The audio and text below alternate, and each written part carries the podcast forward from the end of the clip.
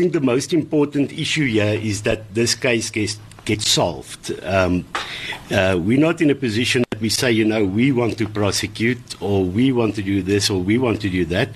We want to see a prosecution and we want to get this matter solved. Um, so we are more than willing to work with the police. In the first instance, this is a police's job uh, to solve this. Um, but we have a capacity in our private prosecutions unit with some of the best investigators that can assist. Uh, we don't want to take over the police's job. We are saying we are willing to assist, and any information that we do find, we will, of course, uh, share with the police.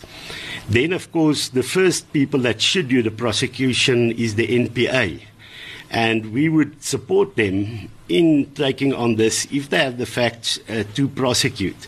But as we've been appointed as uh, the advocate, uh, Advocate Nell has been appointed as an advocate for the Mehiwa family, we will monitor the whole process. And in the end, if we believe there's a strong case and the NPA does not act, then of course we can go down the route of private prosecution. But it's still early days.